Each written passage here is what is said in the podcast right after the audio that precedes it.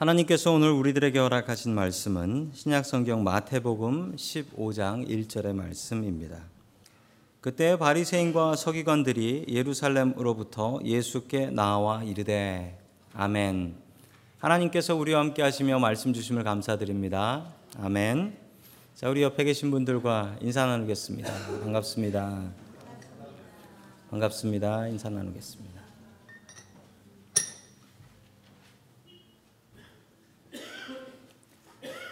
지난 시간에 이어서 마태복음 14장에서 놀라운 기적들이 있었습니다.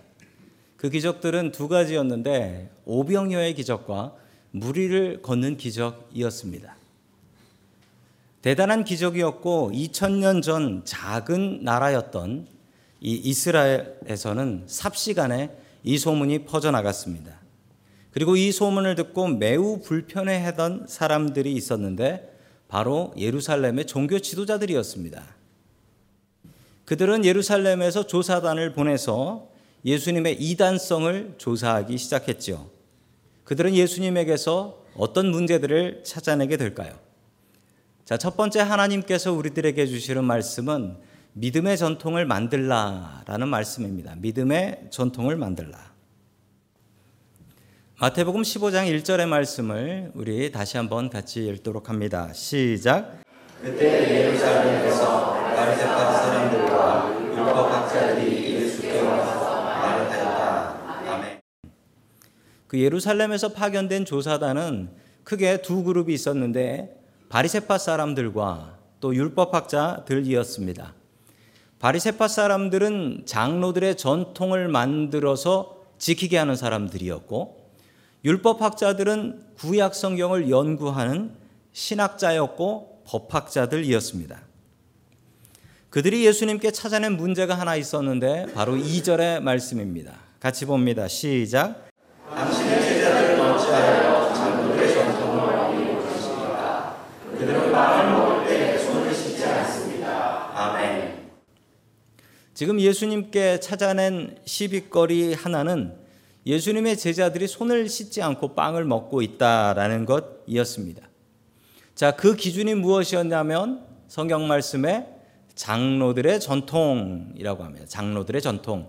당연히 지켜야 되는 것인데 이 장로들의 전통이란 무엇일까요? 장로들의 전통은 유대인 장로들이 만들어낸 것입니다. 그들이 제일 중요하게 생각하는 법은 십계명이었죠. 십계명은 당연히 지켜야 되는 것인데 십계명은 조금 애매한 면이 있습니다. 예를 들자면 사계명인 안식일을 거룩하게 지켜라라는 계명이 있는데 거룩하게 지키는 건 도대체 어떻게 지키는 것일까요? 안식일에 일을 하지 말라고 하면 어디까지가 일일까요? 우리가 숨 쉬는 건 일일까요? 아닐까요? 밥 먹는 건 일일까요? 아닐까요? 일을 하지 않는다라는 것이 도대체 어느 선까지 정해지는 것일까요? 너무나 궁금한 일입니다. 자, 그래서 애초부터 지키기를 포기하는 사람들도 있기 때문에 이 장로들은 어떻게 하는 게 안식일을 지키는 것이다 라는 것을 정했습니다. 그 디테일한 법을 정했는데 자그마치 613개나 됩니다. 613개나 되는 장로들의 전통을 지켜야 했고 또 그것을 지금도 지키고 있는 유대인들이 있습니다. 그 중에 하나를 소개해 드립니다. 안식일에 너희 모든 처소에 불을 피우지 말지니라. 불을 피우지 말라는 거예요. 안식일에 불을 피우면 이건 일을 하는 거라는 것입니다. 자, 그도 그럴 것이 당시에 불을 피운다라는 것은 일단 산에 가서 나무를 해오든지 주워와야 돼요. 그리고 거기에 불을 붙여야 됩니다. 그리고 열심히 불든지 풀무질을 해서 불이 타게 하고 계속해서 나무를 넣어줘야 되죠. 이건 분명히 일 같습니다. 그런데 지금은 세상이 바뀌었지 않습니까? 요즘 이렇게 불을 피우는 집이 어디 있습니까? 그냥 한번 꾹 누르면 켜지는 거지. 세상이 바뀌었는데 지금도 유대인들 중에는 이 613개의 법들을 지키는 유대인들이 꽤 많이 있습니다. 어느 유대인들은 안식일이 되기 전에 안식일이 되기 전에 이 냉장고에 있는 전구 다마를 빼요. 불이 안 켜지도록 뺍니다. 왜 이러는 줄 아십니까? 안식일 날 냉장고 문을 열면 불이 켜지잖아요. 그 내가 불을 킨 거란 말입니다. 냉장고에 불을. 불을 켜면 안 되기 때문에 이 전구 다마를 빼놓는 거예요. 생각해 보면 전구 다마가 전기를 더 많이 먹습니까? 냉장고가 모터 돌아가면서 더 많이 먹습니까? 당연히 냉장고가 더 많이 먹지요. 근데 이 사람들은 왜 냉장고 코드를 뽑지 않을까요? 냉장고에 대해서는 장로들의 유전에 없어요. 2000년 전이나 냉장고 얘기는 없어요. 근데 불 켜는 건 있단 말이에요. 그러니까 불을 켜면 안 되는 거예요. 아니, 제가 이 이야기를 듣고 나서 한심하면서도 야, 예수 믿는 게 이렇게 좋구나. 냉장고 다마를 빼지 않아도 되는 거예요. 저는 유대교를 믿지 않아서 너무나 감사했습니다. 자, 계속해서 3절 말씀 봅니다. 시작. 예수께서 그들에게 말씀하셨다. 너희는 어찌하여 너희의 전통 때문에 여기 두 가지 이야기가 나옵니다. 전통과 계명. 전통과 계명 중에 어떤 것이 더 중요합니까? 당연히 계명이 더 중요하지요. 그러나 조직마다 전통이라는 것이 있고요. 역사가 깊을수록 전통이 있는데 별이 별 전통이 다 있습니다. 그런데 그 조직 안에서는 그 전통을 지키지 않으면 가만두지 않습니다. 전통은 정말 무섭습니다. 전통은 생명 같아서 어길 수가 없어요. 법보다도 그 공동체의 전통이 더욱더 중요하게 여겨지는 것입니다. 제가 한국에서 다녔던 교회에 이상한 전통이 하나 있었습니다. 그 전통은 교회 장로, 권사, 안수집사가 되면 교회에 선물을 하는데 그것도 어, 큰 선물을 했습니다. 어떤 분들은 세 분이 모여가지고 교회에다가 봉고차를 선물을 하셨고요. 또 어떤 분들은 힘을 모아서 교회 의자를 다 바꿔 놓기도 했습니다. 어떤 분은 피아노를 헌물하기도 했고요. 그런데 어느 장로님 한 분이 젊은 장로님이었는데 이 장로님이 교회에 대형 프로젝터 스크린을 헌물을 했습니다. 아주 좋았습니다. 그런데 그게 문제가 될 줄은 아무도 몰랐습니다. 기술이 발전하면서 더 좋은 새로운 스크린이 나오는데 이 장로님 때문에 바꿀 수가 없는 거예요. 당회에서 이걸 바꾸자, 오래됐으니까 바꾸자라고 이야기를 했는데 그러자 그 장로님이 발끈 화를 내면서 아니 멀쩡하게 되는 스크린을 왜 바꾸냐고 이 스크린을 바꾸는 것은 나보고 교회를 나가라고 하는 것과 마찬가지라고. 고장나서 버리기 전까지는 안 된다고. 그 장로님이 젊은 장로님이었는데 지금도 시무 장로님으로 사역을 하고 계십니다. 다행히 우리 교회는 이런 전통이 없습니다. 저희 교회는 다른 전통이 있죠. 교회 일꾼 세울 때는 어, 일꾼들이 헌물하지 않고 우리 교인들이 일꾼 감사 헌금 들여서 일꾼 세운다. 어떤 게 더 맞는 거죠? 성경에 비춰보면 저희 교회가 하고 있는 것이 맞습니다. 교회에는 좋은 전통도 있고 나쁜 전통도 있습니다. 나쁜 전통, 좋은 전통 어떻게 구별할까요? 바로 이 성경 말씀이 기준이 되어야 됩니다. 이게 성경에 맞으면 좋은 전통, 안 맞으면 나쁜 전통입니다. 나쁜 전통은 빨리 없애야 되겠죠. 참 좋은 전통을 가진 교회 하나를 소개해 드립니다. 지금부터 100년 전에 있었던 일인데 그 미국 장로교회 선교사님이신 최의덕 선교사님이십니다. 왜 최의덕 선교사님이냐면 영어 이름이 테이트예요. 테이트. 이걸 한국 사람들이 발음을 잘 못해서 최의덕, 최의덕 했답니다. 그래서 이분 이름이 최의덕이 되셨대요. 예, 웃을 얘기가 아닙니다. 지금 여기 계신 분들의 영어 이름도 그런 식 아닌가요? 영어 이름 시작하는 게 꼭 한국 이름 저는 동원이라 D로 시작해요. 그렇듯이 미국 분들도 한국에 와서 이렇게 이름들을 지었던 것 같습니다. 저 선교사님은 대학에서 medical school 의과대학을 다니셨습니다. 그리고 언더우드 선교사님을 만난 뒤 은혜를 받아서 시카고에 있는 맥코믹 신학교, 저희 교단 신학교죠. 저희 교단 신학교에서 신학을 공부하신 뒤에 한국에 가셨습니다.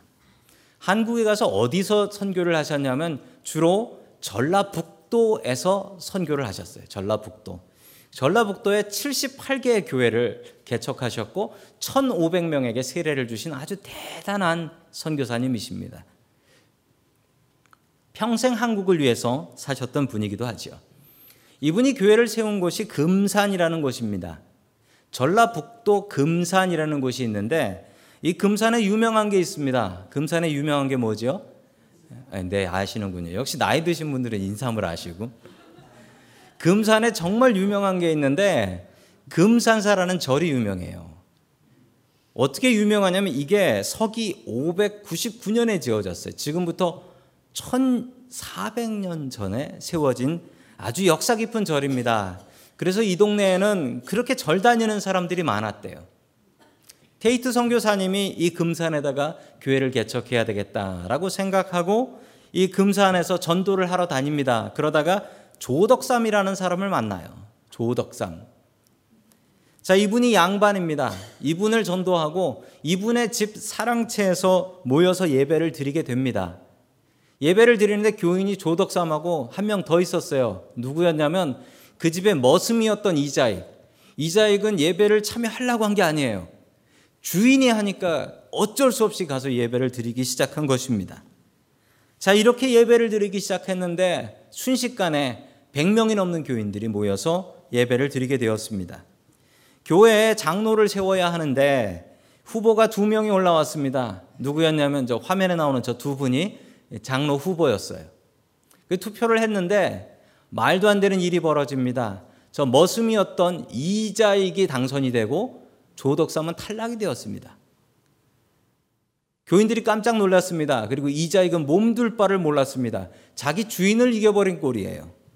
교인들도 놀랐던 것이 설마 자기가 찍어서 되겠어 하고 찍었는데 된 거예요. 예, 미국에서도 얼마 전에 그런 일이 있었죠. 투표를 하고 나서 다들 덜덜 떨고 있는데 조덕삼 이 양반이 강대상 앞으로 나와서 한마디 했습니다. 사람들은 분명히 저 사람 교회 떠날 거야 라고 생각하면서 떨고 있었는데 그 조덕삼이 나가서 이렇게 얘기했어요. 뭐라고 얘기했냐면 저렇게 얘기하진 않았어요. 이 결정은 하나님께서 내리셨기 때문에 그 결정에 순종하겠습니다. 그리고 이자익 장로님을 모시고 교회를 섬기겠습니다. 교인들이 일어나서 기립박수를 쳤대요. 그리고 정말 자기 머슴을 잘 모셨습니다. 교회 장로로 모셨고 이분을 신학교까지 보내서 목사님 되게 하고 대한예수교 장로의 총회장까지 하셨어요. 누구 덕에? 주인 조덕삼 덕에. 생각해보면 아주 재밌는 일입니다. 집에서는 머슴으로 일하다가 교회 가면 장로님, 장로님, 그러다 집에 가면 다시 또 머슴. 이 교회는 귀한 전통이 있는데 이 교회가 기역자로 생겼습니다. 그리고 입구가 양쪽에 있어서 남자 여자가 같이 앉지 못하도록 입구도 다르게 해서 남자 들어가는데 여자 들어가는데 이렇게 했다라는 거예요. 왜 그러냐 하면 예전부터는 교회에는 이런 얘기가 있습니다. 예배당이 연애당이다. 예배당 와가지고 연애한다라는 거예요. 그거를 막아보자고 저렇게 예배당을 지었다라고 합니다. 이 교회 전통 중에 하나가 있는데 뭐냐면 교회 교인이 주일날 안 나오면은 권면 처분을 했대요. 권면 처분이 뭐냐면 그 당회에서 경고했다라는 거예요. 주일 예배 똑바로 잘 지키시오. 요즘 같으면 뭐 이런 교회가 다 있어라고 하겠죠. 그런데 저 교회에서는 교인들 바르게 믿음으로 키워야 된다고 교회 오는 것은 당연한 일이다. 마땅히 해야 될 일이다. 그래서 교회를 결석하면 권면 처분을 했답니다. 가정, 부부 싸움하고 가정에 불화가 있거나 부모님께 불효를 하면 성만찬 때 성찬을 못 받게 했대요. 그리고 그 옆에 있는 금산사 절에 가다가 걸리면은 출교해 버렸답니다. 농한기에 집에서 모여가지고 마작하고 도박하면은 역시 교회에서 출교, 교회 못 나오는 거예요. 못 나오면 딴 데 갈 데도 없어요, 절밖에. 좀 심한가요? 이게 이 교회 전통인데 심한가 생각하며 제가 하나님의 말씀을 보니 좋은 전통입니다.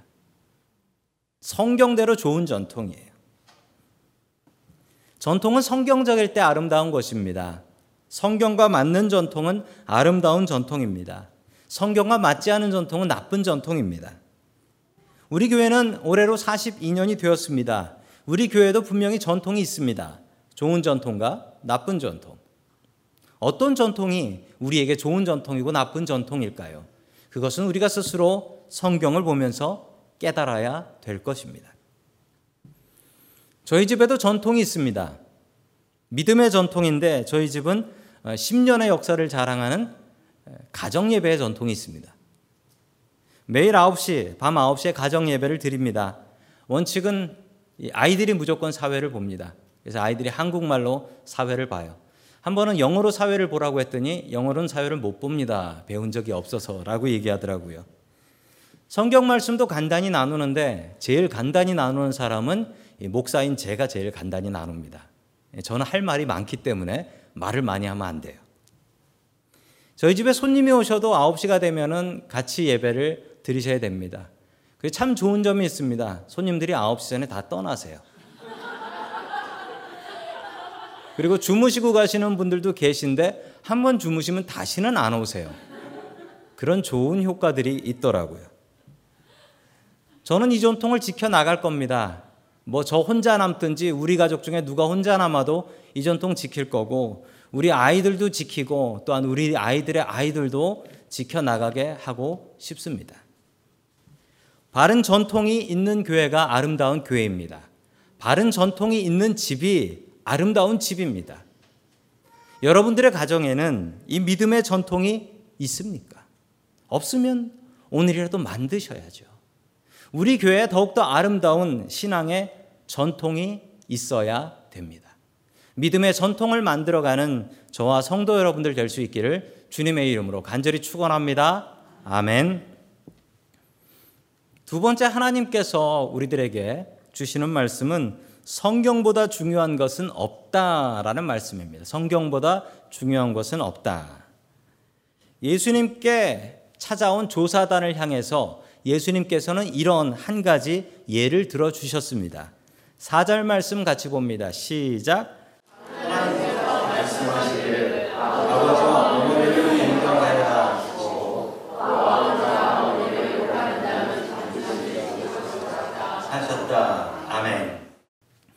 하나님의 계명이 이렇습니다. 이 계명은 10계명 중에 다섯 번째 계명입니다. 자기 부모님을 공경하라라는 것을 하나님께서 가르쳐 주셨는데 사람들, 특히 장로들의 전통에는 엉뚱한 법이 있습니다. 엉뚱한 법이 있어요. 자, 그 법이 무엇이냐면 5절과 6절입니다. 같이 봅니다. 시작. 그러나 너희는 말하기를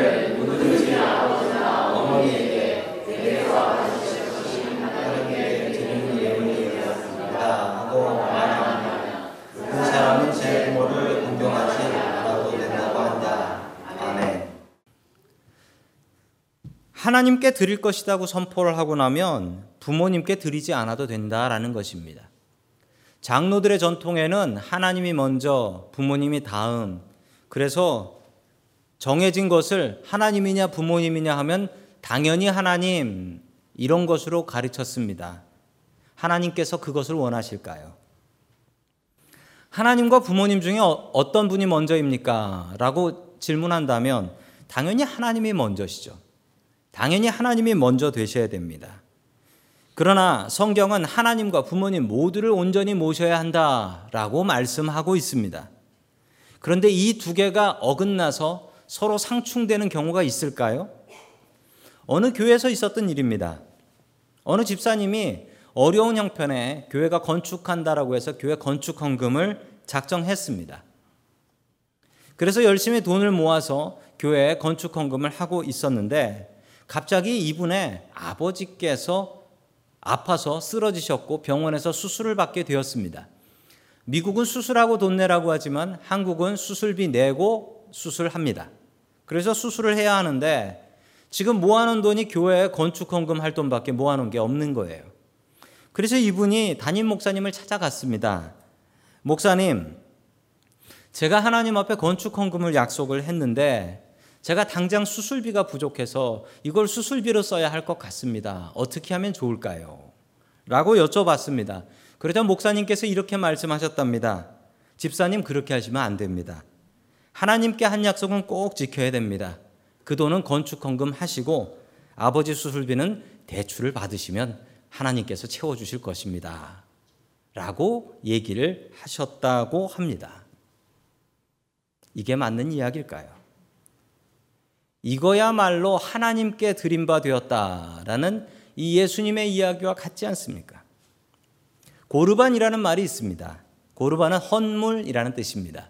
하나님께 바쳐진 제물 이것을 고르반이라고 하는데 이렇게 선포를 해버리고 나면 아무도 손댈 수가 없어요. 아무도. 하나님 것이니까 하나님 것을 마음대로 손댈 수가 없다라는 것이죠. 물론 옳습니다. 우리가 하나님의 것을 귀하게 여겨야지 하나님의 것을 내 것 같이 마구 사용하면 되겠습니까? 우리 교회에 있는 물건들은 하나님의 물건입니다. 최대한 아껴 쓰셔야 되고 집에 가져가시면 얼른 가져오셔야 합니다. 하나님과 했던 약속은 분명히 지켜야 합니다. 그러나 당시 사람들은 이것을 교묘하게 사용했는데 사람한테 안 뺏기는 방법은 하나님한테 드린다고 선포해 버리면 된다라는 것입니다. 그 대표적인 이야기가 이 신약 성경의 사도행전 5장 2절에 나옵니다. 우리 같이 봅니다. 시작. 그 값에 얼마를 따로 떼어 놓았는데 그의 아내도 이것을 알고 있었다. 그는 떼어 놓고 난 나머지를 사도들의 발 앞에 놓았다. 아멘. 초대교회의 처음 교회의 그 아나니아와 삽비라의 이야기입니다. 이들은 은혜를 받고 나서 하나님 앞에 우리의 재산, 우리의 재산의 전부를 다 바치겠습니다. 라고 약속하고 선포를 했습니다. 자, 그 약속을 하고 난 뒤에 이 사람들의 마음에 시험이 들었습니다. 어차피 하나님께서는 눈 감고 계시니 우리가 반만 바치고 반은 남겨뒀다가 우리를 위해서 사용하자라는 생각이 들었던 것입니다. 반도 많이 헌금한 것이죠. 여기 앉아 계신 여러분들 중에 자기 재산의 반을 헌금해 보신 분이 계십니까? 아마 안 계실 거예요. 저도 그렇게 못했습니다. 이들은 많은 헌금을 했지만 문제가 무엇이었냐면 헌금 양이 문제가 아니라 하나님 앞에 약속하고 거짓말로 속였다라는 것입니다. 이게 바로 고르반의 예입니다. 부모님이 어렵게 사십니다. 그래서 자녀들이 도와드리는 경우가 있습니다. 이 중에서도 부모님이 어렵게 사셔서 자식들이 도와주는 분들이 있으실 것입니다. 또한 그런 일로 인해서 다툼이 있을 때도 있어요. 왜냐하면 아, 우리 부모님은 너무 어려우신데 아내 부모님은 그렇게 어렵지 않아요. 그럼 어떻게 해야 됩니까? 그래도 똑같이 나눠서 도와드려야 되는 것인지 아니, 우리 형님네가 좀 더 잘 사는데, 우리 형님네가 좀 더 도우면 되는데, 형님네가 제대로 안 도와. 그러면 또 형제 사이가 벌어지게 됩니다. 이럴 때 사람들이 사용했던 게 고르반이었습니다. 고르반이라고 선포를 해버리고 나마 아버지, 우리가 하나님께 드릴 헌금이 많아가지고 아버지께 드릴 게 없습니다. 죄송합니다. 하나님 거 훔쳐서 아버지께 드릴 수는 없잖아요. 이렇게 얘기하면 아무도 그 사람한테 뭐라고 할 수 없어요. 그리고 그 사람이 불효한다라고도 얘기할 수 없어요. 아니, 하나님께 드린다고 하는데. 그러나 하나님께서 이것을 원하시겠습니까? 하나님께서 너의 부모님 공경하고 부모님 드려야 될 거 빼가지고 그거 놔주라. 하나님께서 이렇게 말씀하시겠습니까? 하나님의 마음을 몰라도 너무나 모르는 것입니다. 사람들이 너무나 간사해서 하나님의 법을 이용해서 자기 배를 불리는 것이죠. 사람들이 이렇게 간사합니다. 어느 친구들이 식당에 가서 밥을 먹고 있었대요. 밥을 먹고 있는데 갑자기 권총을 든 강도가 들어왔답니다. 강도가 들어와서 다 자기 가지고 있는 돈을 식탁 위에 올려놔! 라고 이야기를 하더랍니다. 그러자 같이 식사하고 있었던 친구 하나가 이렇게 얘기했습니다. 이복의 자네, 내가 전에 자네한테 빌린 백불 있지 않나? 지금 갚을게. 어차피 뺏길 거 지금 갚아버리겠다라는 거예요. 얼마나 간사한 일입니까? 사람들이 이렇게 간사한 마음을 썼는데 뺏기고 싶지 않으면 고르반이라고 하면 되는 거예요. 빚쟁이들이 달려와서 내 빚을 다 가져가려 그래요. 그때 이렇게 얘기하면 됩니다. 고르반.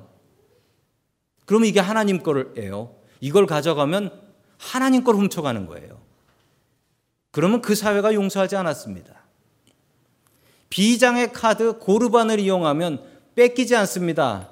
그리고 그 중에 일부만 아나니아와 삽비라처럼 헌금하면 됩니다. 나머지는 내가 가지면 되지요. 하나님은 불평이 없으시니까요. 사람들이 이런 생각을 했어요.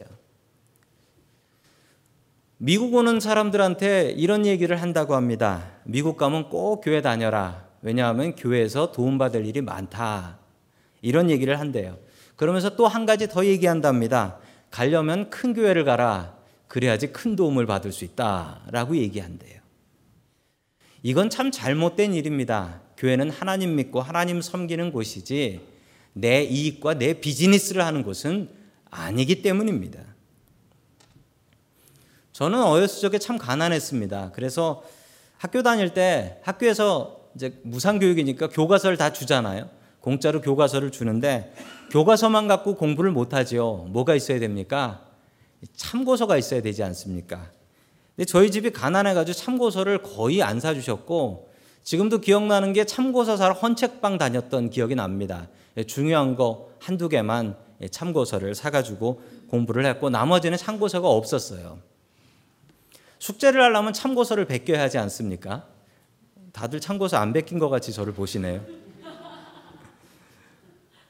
참고서가 없으니까 다들 숙제를 하는데 어디서 참고서를 빌릴 때도 없고 그래서 저는 어쩔 수 없이 교과서를 보고 문제를 풀었습니다. 그러면 어떻게 될까요? 틀리죠. 저만 틀려가요. 저만 틀려가요. 근데 어쩔 수 없이 뭐 베낄 게 없으니까 교과서를 보고 공부를 했는데 그게 저한테는 참 좋은 공부가 된 것 같습니다. 지금도 저는 다른 책보다도 설교 준비할 때 이 성경책을 가장 중요하게 봅니다. 왜냐하면 이게 제일 중요한 책이니까요. 그러나 우리는 성경을 무시합니다. 내 인생의 경험이 성경보다 앞설 때가 있습니다. 그건 성경이고, 내 경험보다 우리의 교회의 전통을 더욱더 중요하게 생각하며 내가 살아온 방식대로 성경 말씀을 뭉개버릴 때가 있습니다. 주님께서는 지금 우리에게 말씀하십니다. 성경보다 더 중요한 것은 없다. 신앙서적, 신학 서적 하나 보는 것보다 더 중요한 것은 이 성경 말씀 보는 것이다. 1년에 한 번, 우리 크리스찬들은 무조건 1년에 한 번은 성경 일독 하셔야 됩니다. 이제 1년에 반 정도가 남았는데 속히 따라오시면 올해 성경 일독 하실 수 있습니다. 하나님의 마음이 이 성경에 있습니다. 이 성경에 봐야지 하나님의 말씀, 하나님의 마음을 알 수 있는데 당시의 사람들은 장로들의 유전을 보면서 장로들의 전통을 보면서 그것을 지키며 살아갔던 것입니다. 내 삶을 바꾸는 것은 다른 책이 아닌 하나님의 말씀입니다. 이 말씀을 읽기에 힘쓰고 또한 듣기에 애쓰시는 저와 성도 여러분들 될 수 있기를 주님의 이름으로 간절히 축원합니다. 아멘.